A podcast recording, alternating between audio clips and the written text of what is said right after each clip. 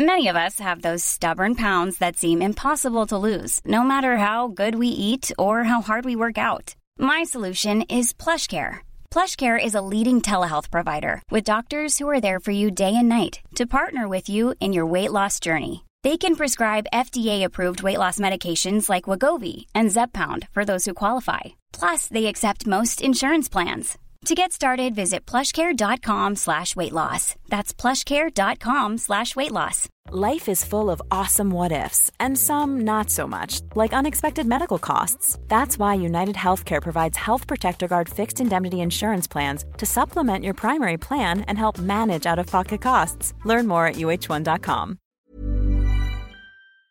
This episode is brought to you by the Center for Addiction and Mental Health here in Toronto. Cutting edge, state of the art, compassionate facility. Right now, it is Mental Health Awareness Week. This is the time when they need you most. This is the time when you can make a real difference when it comes to doing something about the mental health crisis and the devastating opioid epidemic, the overdose epidemic that we're currently experiencing, losing 20 people every day. They need your help. Donate at camh.ca slash Canadaland to help CAMH treat addiction and build hope. Hey, I need you to pay close attention to this message. It is not an ad. This is about Canada Land and this is about you. You need to know that the news crisis is about to get a lot worse. You've heard about the layoffs. We're about to have news closures, and it's very likely that we're going to be seeing the defunding of the CBC. Where are you going to get your information from? What can you do about this? You can support Canada Land. We need you to and so for this month and this month only, you can become a Canada Land supporter and get everything our supporters get for just $2 a month. That is an almost 80% discount. The clock is ticking on this. It disappears at the end of the month, and then we will not offer it. We need your support. We need to keep news coverage alive in Canada. Go right now to canadaland.com slash join. And thank you. Hey, we used to just ask you for money because we need money, and then we would just give you the same podcast for free. But we figured out a way to give you something good in exchange for your money, and that is ad free versions of this podcast for five bucks Canadian a month. Just click the link in your show notes, and bloop, it installs a premium Canadaland golden podcast feed right on your podcatcher, or go to CanadaLandShow.com slash join. Support from you is how we do this. Thank you.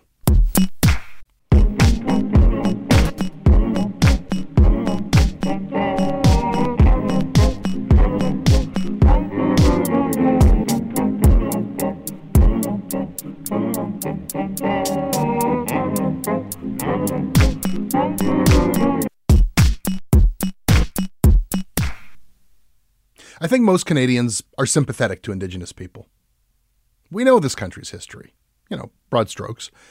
And I think it's kind of acknowledged that Indigenous people got a raw deal, and we feel bad about that. So, yeah, Canadians are open to making things right, even land claims. A lot of people are ready to try to work it all out. I mean, it would be nice to not have to always feel so guilty about this stuff. But I also think that most Canadians' sympathy ends when our lives get disrupted. I mean, what a shame. You had a legitimate argument, but when you start blocking roads and railways, you've basically lost all legitimacy. I mean, first of all, you're in our way. And second of all, you're scaring the shit out of us. I mean, show Canadians pictures of Indigenous men at blockades with bandanas over their faces, strange flags waving behind them, or even worse, armed Indigenous people. And a lot of Canadians are going to agree. It's time to send in the police. I mean, congratulations. You got our attention, but you've lost our sympathy. Problem is, Canadians don't really pay attention to peaceful, non disruptive protests. I'm including myself in that. I mean, even though Wet'suwet'en was the biggest story in Canada last winter, I was more or less oblivious to the fact that a very similar standoff has been brewing right here in Ontario for weeks. And it was not the peaceful protest that ultimately got my attention. It was the fact that Premier Doug Ford talked about it. Last question comes from Randy Rath from Sage TV. Please go ahead. Hi, Premier. Hi, Randy. How you doing? Good, thanks. Um, yesterday in Caledonia, the OPP tried to enforce a court order removing protesters from a housing development. The police action failed, and the results an ongoing demonstration on Argyle Street. What do you make of this situation, and what do you think should be done to try to resolve it? Well, you know something, I'm, I'm just so disappointed when I heard this again. We have a phenomenal, myself, and I give all the credit to, to Minister Rickford, have a phenomenal relationship with Chief of Archibald and, and all the chiefs that I met. And they're, they're such an incredible community. And you, you, get a you get a few of them out there that, that want to do these things. And what really is so disturbing, and the people at, at home listening this will, will appreciate this. These people put their whole life savings to buy a home. And, and then someone comes in and just says, I'm, I'm taking over. It's just wrong. There's one country, one law, respect each other. And it, when the indigenous communities or, or, Roseanne or anyone asks me for something, I say, you know, they say jump, I say oh hi. As soon as they ask for something, bang, I'm on it within a second.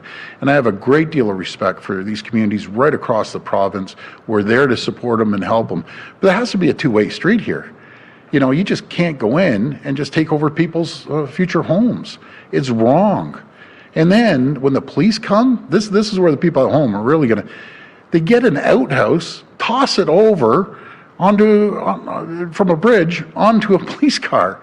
Then they start throwing rocks at the police car. Like enough is enough. You know, I'm, I'm just losing my patience. I can't direct the police, and I, I won't direct the police.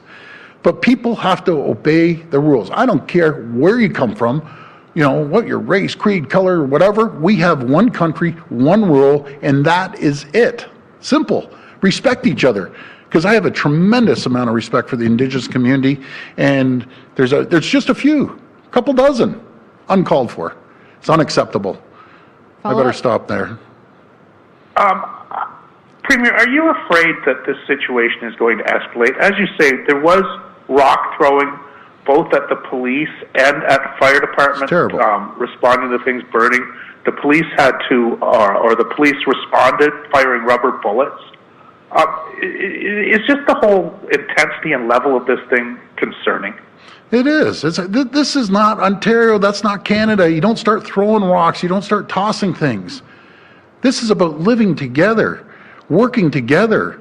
When the Indigenous community, and believe me, 99.99% are just phenomenal people, absolutely phenomenal, and I love them, and they know I do, and we get along phenomenal. You get a couple bad apples that want to create problems, and there's, there's an issue. I'm open. Sit down, talk to me. What's the issue? I'm always there for you. I always support you. Anything you need, like I said before, instantly we, we get it done for you. So it has to be give and take. And 99.99%, I keep wanting to emphasize that, are phenomenal people. So I better wrap up there. Thank you, everyone. Thank you. So there you go. Everything he just said could have been describing a dozen different land claim standoffs over the years. Happens to be about one that's going on right now. Let me fill in the blanks. The site is on the edge of Caledonia, where a very similar drama played out in 2006. The land was sold by the county to developers in 2015. The reserve it sits next to is Six Nations of the Grand River, the most populated reserve in Canada. The encampment, where protesters have been blocking construction, was cleared out by provincial cops who were acting on a court injunction on August 5th. The protesters came right back the next day. The cops could raid it again at any moment. The pressure is building. The whole thing could fizzle out, or it could escalate. We have seen this play out many times before and we've heard it told many times, usually from the perspective of guys like me or Doug Ford. Today, we're going to hear about this one from a different perspective from Canada Land contributors Karl Dockstader and Sean Vanderklis, hosts of the radio show and podcast One Dish, One Mic. Karl and Sean went to the site of the occupation last week, a site that the development company, Foxgate, calls McKenzie Meadows. The Six Nations protesters call it 1492 Landback Lane. Wait for it.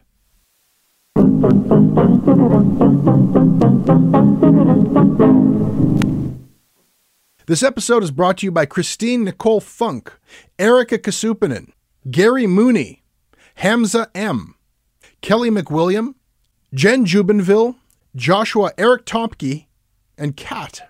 Hi, my name is Kat, and I support Canada Land because we need media criticism in Canada. We need biases exposed. We need the stories that no one else wants to tell told, and we need them told well. As a progressive voting resident of Alberta, especially, we need critical and well researched journalism to hold politicians of all parties accountable.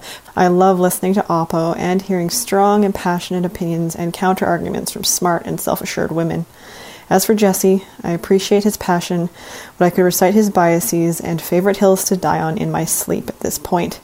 Shortcuts might be his show, but I want to hear more from his guests and less of him telling us what he thinks his guests are trying to say. Just saying. Thanks for everything you do, Canada Land. This episode is brought to you by Douglas, a mattress trusted by more than 200,000 Canadians from coast to coast to coast. Trust is important. There are a lot of mattress lies out there, a lot of mattress liars. And I, I, I, didn't intend the pun, but it occurred to me that there is one as I was saying those words. Listen, I am not lying to you. Uh, I have uh, experienced the Douglas mattress. It is an exceptional mattress at a surprisingly affordable price point. It is a mattress that sleeps cool, doesn't have that weird thing in the summer where the mattress gets like an oven. It's a very good product. It's delivered to your house in a box. You don't have to go to a big mattress store.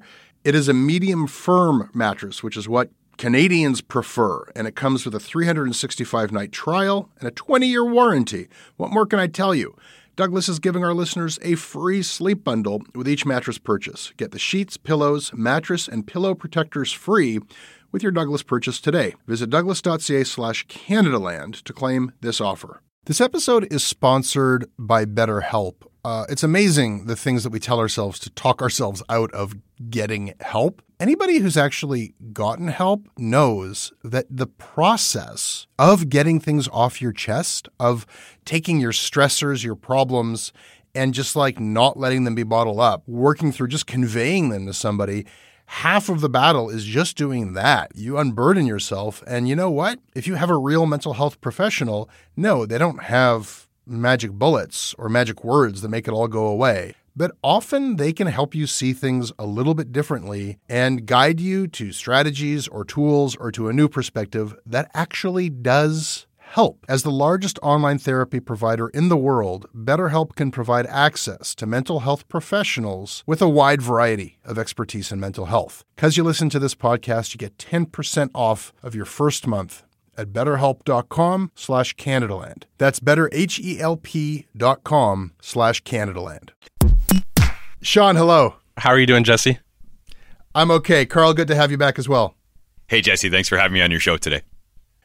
Guys, what is 1492 Landback Lane? 1492 Land Back Lane is where land defenders from Six Nations went and occupied a territory that Losani Homes and other other developers were were seeking to develop in the Caledonia area in Haldimand County. It's an area that is directly adjacent to Six Nations territory that was promised to the Six Nations people all the way back in, in pre Confederate times and a promise that, that was never properly fulfilled. It has gotten to a point where the situation has has escalated and police tried to enforce an injunction. They successfully arrested nine people who turned around and were replaced by by land reclaimers that, that took back 1492 Land Back Lane. They're in about four weeks now of a stalemate of no resolution between what the developer is hoping will happen to the land, what the province wants to happen to the land, and what the people of Six Nations are hoping will happen to the land.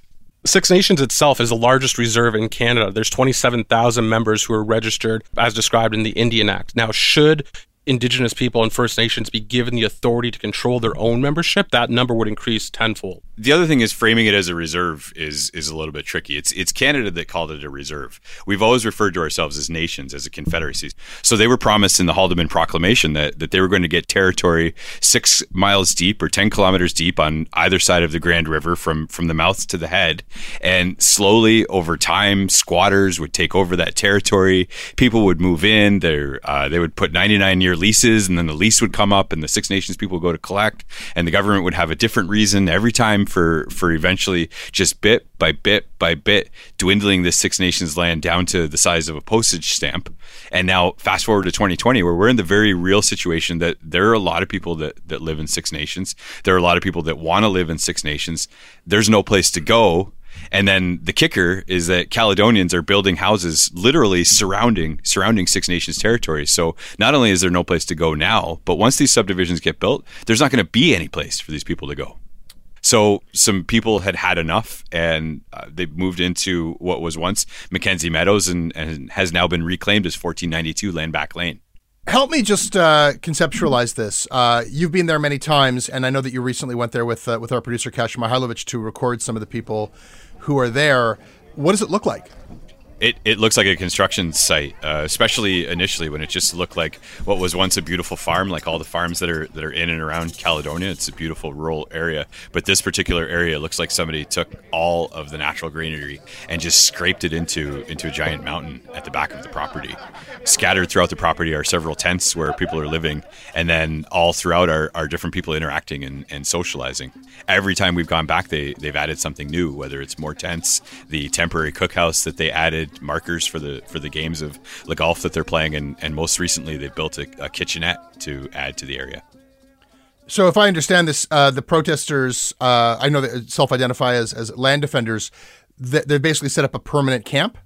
Yeah, the core group of land defenders uh, initially committed to staying there 24 hours a day until this was resolved. Um, since then, since the uh, injunction issue was ordered and the OPP rated it, it, it's drawn up significant amounts of community support. And that community support translates to people being there all the time, whether it's four hours a day to drop off food, to hang out, to visit, to eat dinner, as well as the, the remaining core community group who is living there 24 hours a day, seven days a week. What do the uh, demonstrators themselves make of this characterization of them as being uh, un- unlawful, uh, potentially even violent? Unpeaceful people. The funny thing is, is that they they knew that they were going to be portrayed as violent people, and they've done their due diligence to ensure that this doesn't happen. So Micah, who is one of the spokespeople for 1492 Land Back Lane, actually addressed this exact point directly when we spoke with her. Uh, Scano, my name is Micah from Six Nations. So we came in like late a Sunday night. Um, so we would be here and on the land before like like because the next day is Monday and they're coming into work. So we purposely uh, chose to do it that way so there wouldn't be a confrontation and that it wouldn't be like people, uh, you know, scared because a bunch of Indians are driving in. Yeah. So so then if we were already here, then we would merely have to say, you know, you're not you're not working anymore. And I know, so I understand, like not that not that they're removed from each other, but I think people don't realize the reaction of the barricades and the, the blocking of the railroads and all that stuff was like it was a response directly to the violence that was inflicted while the raids happened right? So that was never our purpose that was never our goal. And like I mean beautifully the community came out to support us in such a way and show show like their support for us. And like everybody here is like so absolutely grateful what violence is Micah referring to there? I mean, uh, we hear her saying that that they went to some uh, planning and very explicitly were trying to avoid confrontation. What was this violent confrontation that she's talking about?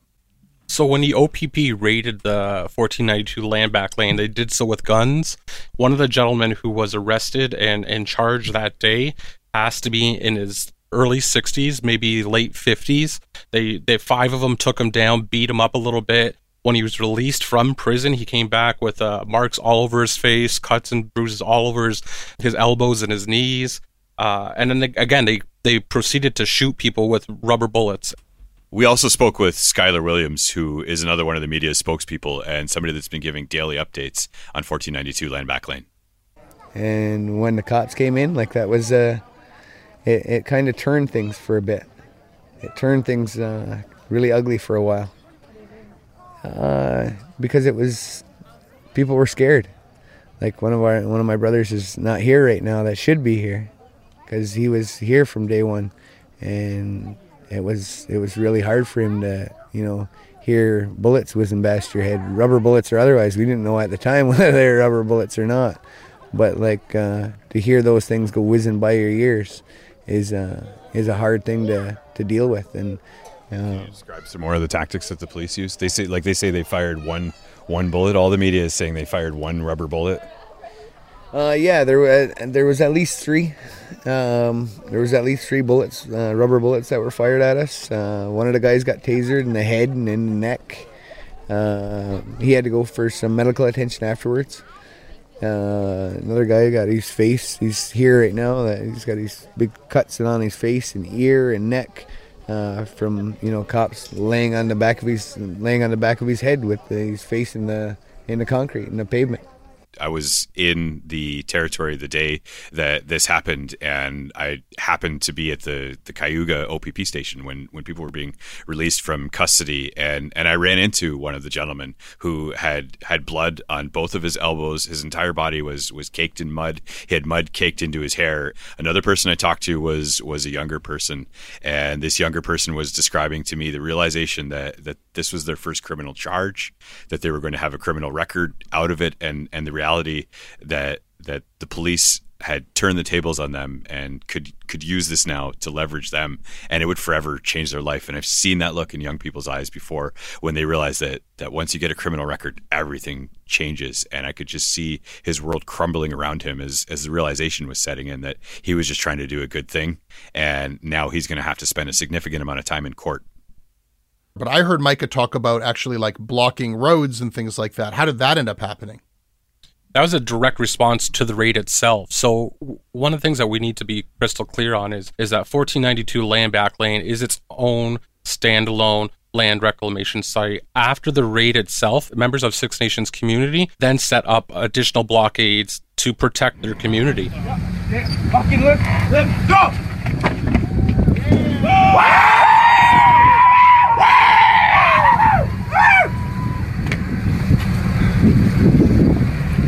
So this road was open about five minutes ago. Now this bypass, also known as the Highway 6 bypass, is shut down. It's empty. So the OPP were attempting to make their way onto the reserve itself, and members of the community said, "You know what? This is unacceptable. This is sovereign land. You are not welcome here." And they, were actually successful in pushing them back. Um, at, on top of that, there were uh, there was a train blockade for the day itself, and they also blocked off uh, Highway Six when the people that got arrested were got out of jail, those the those of us that were here with land back, we again same way as we we were the first day. We just drove back onto site. Everything was still here, right? So we just sat back down in the chairs and lit the fire back up, and we've been continuing on. And so, um, in regards to the ongoing barricades, again, that's like the community support um, in solidarity with us, just because they want to know we're safe from the OPP. So this is reminding me of Wet'suwet'en, where the more the RCMP cracked down, the more we saw solidarity actions across the country. Yeah, exa- exactly, and that's exactly what's happened. Since then, uh, we believe that the Wet'suwet'en people have since blocked off railways in support of what's happening in Caledonia. And, and what would be the desired outcome for, for the encampment for this action? What, what, what do they want the developers to do? They want them to stop developing. They essentially want the land back. Um, since the late 1970s, the people of Six Nations have submitted 29 land claims to the federal government and the provincial government. And within that time period, only one has been addressed. And it wasn't even addressed properly. This is a response to the mechanisms that are in place that are forced upon Indigenous people it, it kind of floored me that after Wet'suwet'en became the biggest story in Canada, that something like this could be going on for like what is it? Its third or fourth week, and for it to get as little media coverage as it has. I know that you've both been active and involved in this, uh, both as participants and as journalists. What do you make of the media coverage so far, or lack thereof? What we're seeing from our end is that there's a inability or unwillingness for them to make a any meaningful attempt to go on to the reserve or to the reclamation site itself. There's been no attempt to speak with people who are who are actively participating in the reclamation site itself, and, and that's problematic because they're they're covering a story. So this is being framed in media and in the public perception from the perspective of developers or from the perspective of onlookers looking in. I am a journalist. I get paid by Torstar to report on issues. I know the restraints that exist. I know that we have deadlines, but part of being a good journalist is is hearing sides and perspectives from different people. And what's happening now is that journalists again are not making the making an, a meaningful attempt to get in contact with people. What they're doing is they're sending letters off to the band council and speaking to them because that's convenient. It, it, takes me two seconds to send off an email. But what really matters and what's really important is making that connection. Karl and I have been there since day one. We literally drove back, or I literally drove back at, at seven o'clock at night to cover the after effects of that uh, raid that happened that day. I mean, that's our our angle is that Sean and I are on like we're boots on the ground and we're there. We're we're declaring our bias, by the way. Like every Sunday when we go on the radio, we talk about how the fact that, that I'm a direct stakeholder. Like I'm I'm Oneida of the Thames, and while that community is separate from from the Six Nations people, we're declaring it. So I, I think that's relevant. I think that's why so many people from other media outlets are, are reaching out to us well, you know, we share a conception of like just uh, tell people who you are and where you're coming from, and you can still tell the story. It doesn't mean you can't tell the story. It just means you have to be transparent and honest. And uh, we're on the same page with that.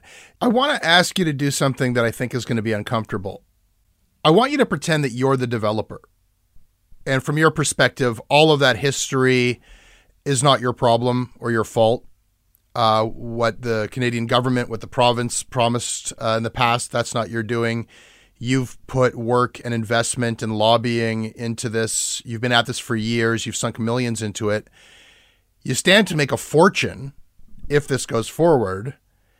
And you can look back on a series of precedents. Uh, these kinds of standoffs, as we keep saying, have happened again and again and again throughout Canadian history.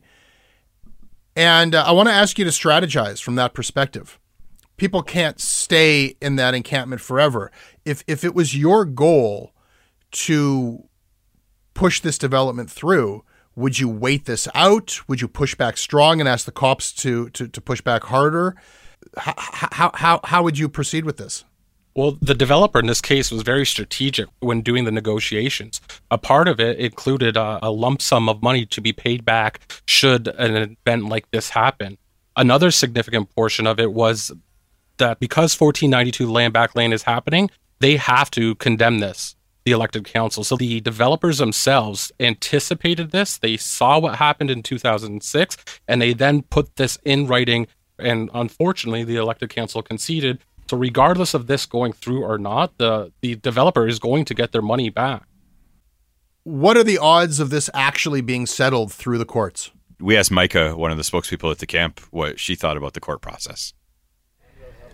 I know it's seen like in some circles as like over the top or like disruptive um, to be doing things like this, but like it's absolutely necessary because our like indigenous battles will never be won in the courts. Never ever will they be won in the courts. It always comes on the land. It always comes from feet on the ground, you know, hearts beside each other, hands held together. That's where our wins come from, and I just absolutely believe that that's uh, I, I, know that's intended as a kind of an inspirational thought, but it also triggers some, some some concern because on the ground is also where things can go the other way. I think that this sometimes does end with development getting so frustrated for so long that ultimately it just sort of dissolves. But this also can end a different way. This can end in bloodshed, and it has in the past. I'm not. I'm not sure that that's a realistic outcome for for Canada.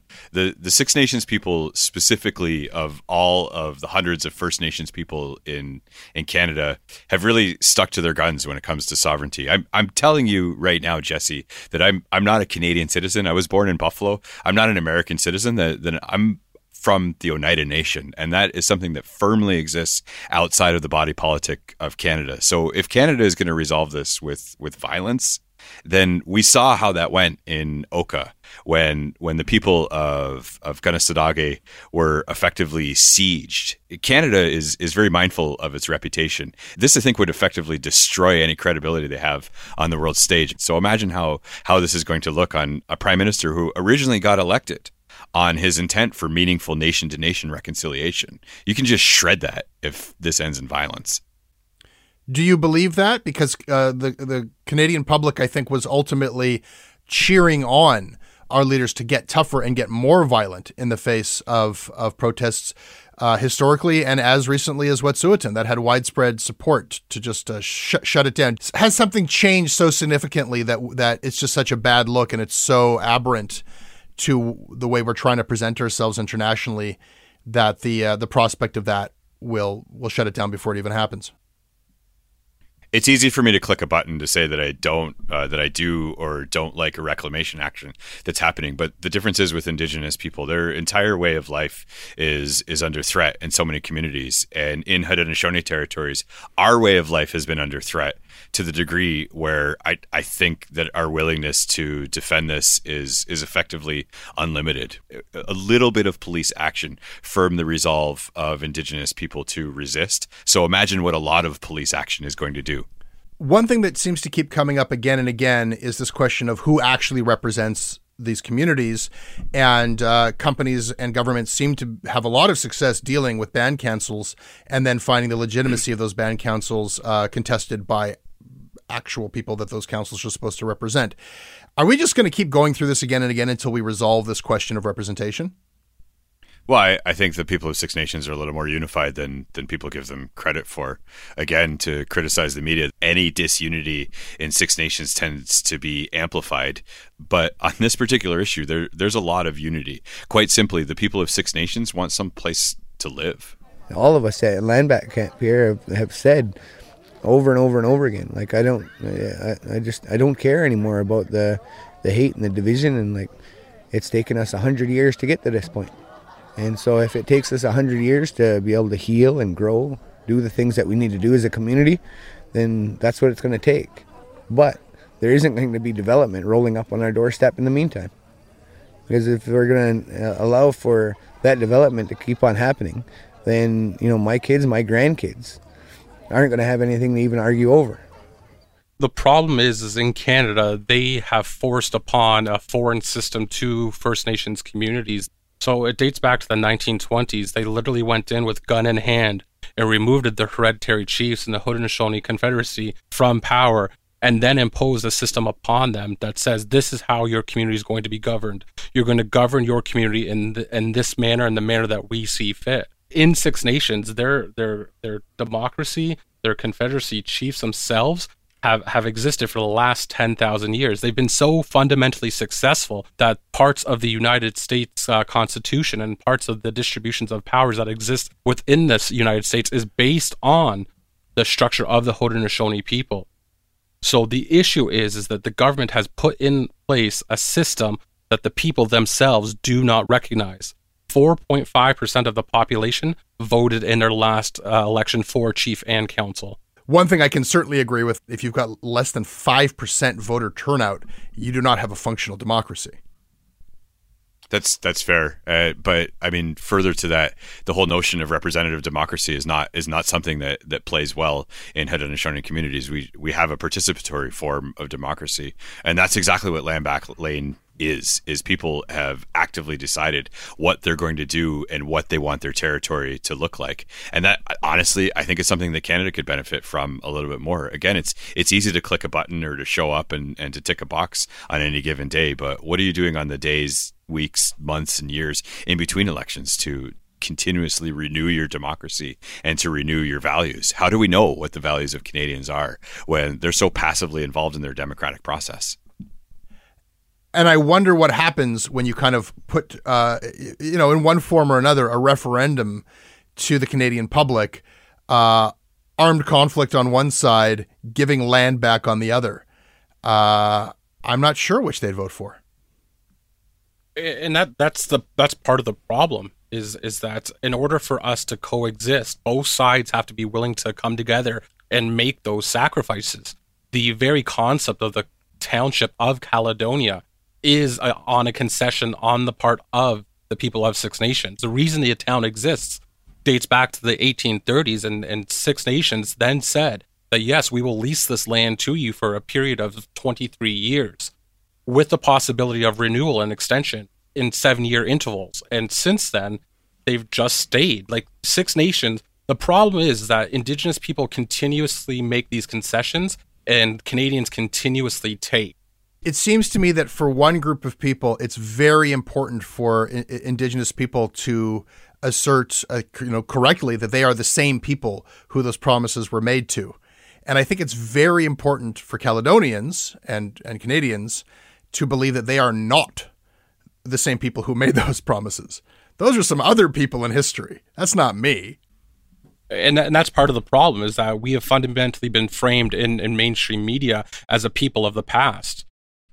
But I, am not ready to give up on on Canadians yet. I mean, I I have some pretty strong feelings about people who oppose these things, but I've also met people that educate themselves on on the issues and people that that understand. Like, if if you just walked a mile or six miles in the shoes of the people from from Six Nations, you can actually see where they're coming from because we're we're talking about police, we're talking about violence, we're talking about land back, we're talking about reclamation and, and all these flashy terms. But all we really want is the right to continue our way of life, and we have a very consistent value set that we've been practicing for 10,000 years. I think Canadians want the same things for themselves. So sooner or later, they're going to come over to the fact that being a Canadian is supposed to be about something. If this gets resolved in violence and, you know, some populist push to crush the revolution, I mean, is that what Canadians really want to be about? Because at some point, people are going to wake up the morning after and realize that, that they may not have pulled the trigger themselves, but they allowed this to happen. And I can't see Canadians wanting to define themselves with that value set. Not any of the good ones that, that I talk to, anyways.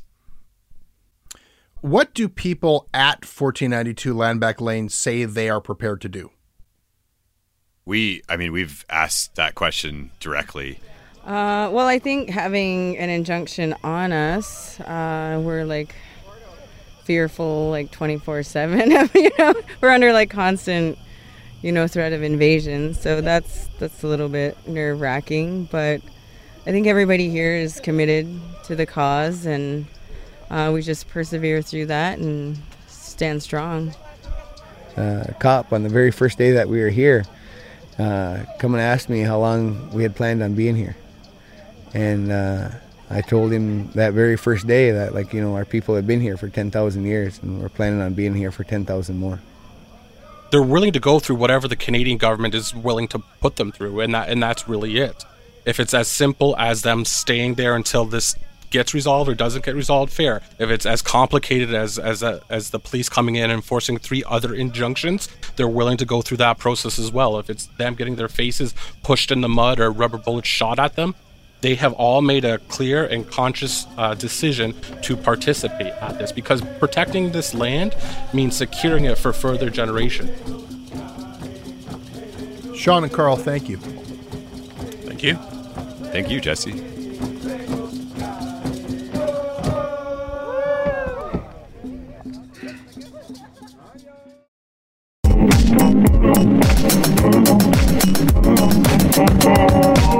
Hey, that's your Canada Land. Uh, support it, please, with five bucks a month Canadian by clicking on the link in the show notes or go to CanadaLandShow.com slash join.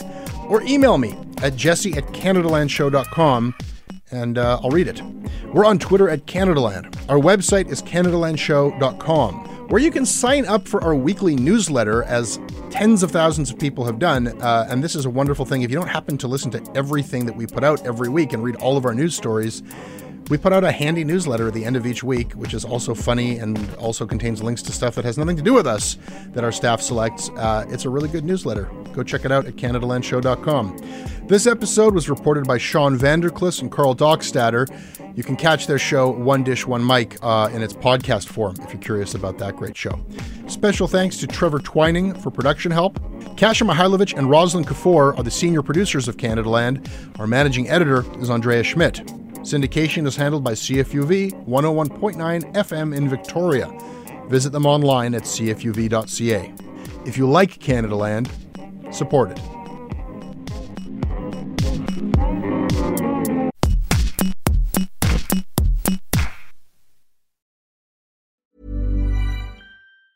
Hey, folks, I'm Marc Maron from the WTF Podcast, and this episode is brought to you by Kleenex Ultra Soft Tissues your ally to help tackle your allergy symptoms this season. I love the change of seasons, but nobody loves pollen and all those other things floating in the air that make you sneeze during this nice weather. Kleenex Ultra Soft tissues are hypoallergenic and allergist approved. So fight back against watery eyes and runny noses without worrying about irritating your skin. For this allergy season, grab Kleenex and face allergies head on.